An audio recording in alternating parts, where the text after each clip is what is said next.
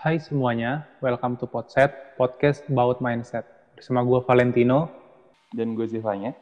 Jadi, podcast ini bakal ngebahas tentang mindset self-development dan kehidupan sehari-hari. Yang sebenarnya kadang kita nggak sadarin, tapi cukup meresahkan. Kenapa sih kita milih topiknya ini? Karena kita mau share point of view kita tentang gimana sih ngelihat suatu masalah dari sudut pandang yang berbeda. Selamat mendengarkan.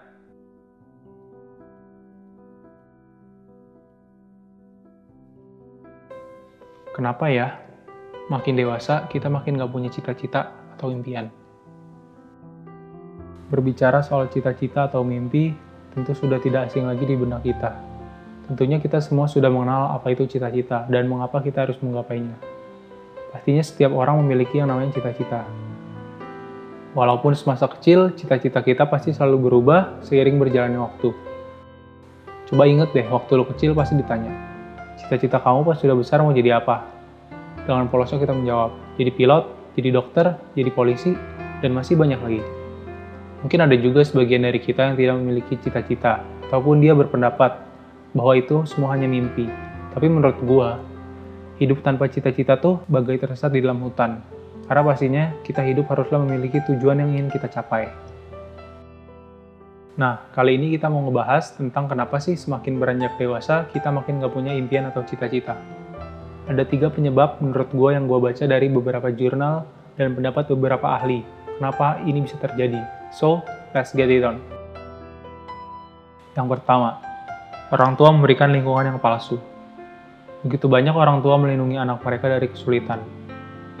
Mereka mencoba menciptakan perlindungan dan penghalang di setiap bidang kehidupan anaknya jadi anak itu nggak bisa bertanggung jawab terhadap apa yang dia buat. Contohnya, waktu lu kecil kalau lu salah, orang tua lu selalu benerin. Tanpa sadar, itu bisa merusak mindset anak itu ke depannya. Yang harusnya salah ya salah, dikasih tahu, bukan malah dibenerin.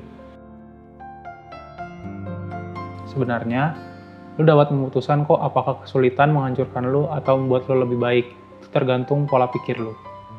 Contoh lagi, ada atlet yang cedera, dan kemudian benar-benar menyerah untuk mencoba sesuatu yang baru. Dan ada juga atlet lain yang mengalami cedera parah, namun memutuskan bahwa itu akan menjadi platform untuk mengubah dunia. Dari contoh yang tadi, kita bisa menyimpulkan, dua orang dapat melihat suatu situasi dan melihat sesuatu yang sama sekali berbeda.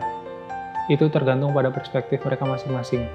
Dan jauh lebih cerdas untuk menanamkan pola pikir itu pada anak daripada terlalu melindungi mereka dari perjuangan atau tantangan apa pun yang akan mereka hadapi. Lalu, penyebab yang kedua adalah mental yang lemah. Akibat perlakuan orang tua memberikan lingkungan yang palsu pada anaknya, sehingga anaknya itu hanya tahu yang baik-baik saja. Mereka tuh nggak pernah dikasih tahu yang buruknya dan bagaimana cara mengatasi hal buruk itu. Contohnya, seperti selalu diberikan barang mewah dengan cuma-cuma, Mungkin ada saatnya kita memberi cuma-cuma kepada anak, namun jika dilakukan terus-menerus, itu akan memberikan efek jangka panjang yang buruk. Karena dia pikir hanya dengan berdiam diri dan asik dengan urusan sendiri, dia bisa mendapatkan apa yang dia mau. Seharusnya, jika orang tua ingin memberikan barang kepada anaknya, jadikan barang itu sebagai achievement. Jadi anak itu terpacu untuk mendapatkan apa yang dia mau dengan usahanya sendiri.